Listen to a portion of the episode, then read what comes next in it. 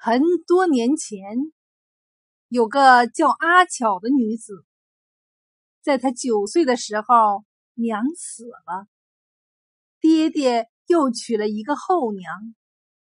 后娘的心肠很坏，大冷的冬天，让阿巧去割青草喂羊。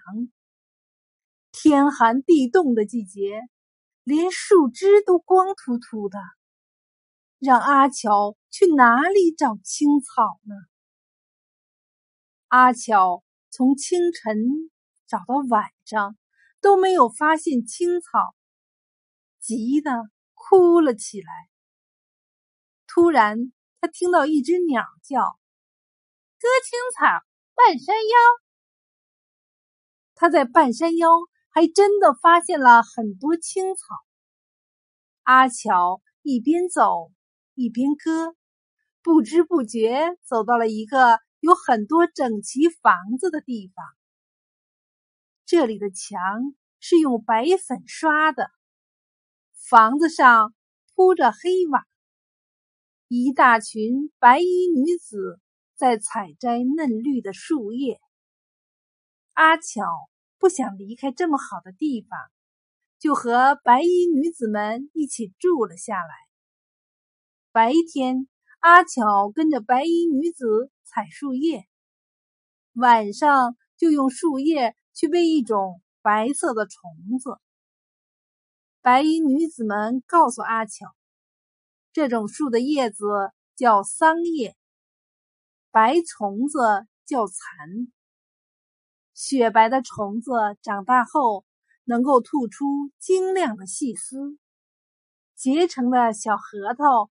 把自己缠在里边，小核桃可以抽出丝线，用树籽染上颜色后，就可以让天上的织女织成云锦，给天地绣龙衣了。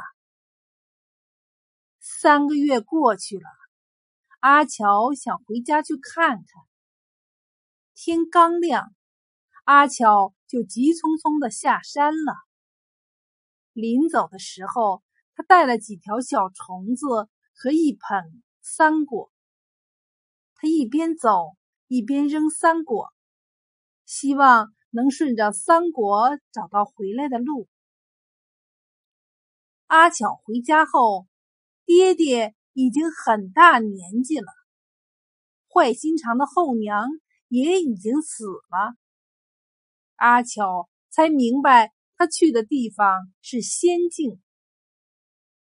第二天，当阿乔想顺着来时的路回到半山腰的时候，却发现找不到路了。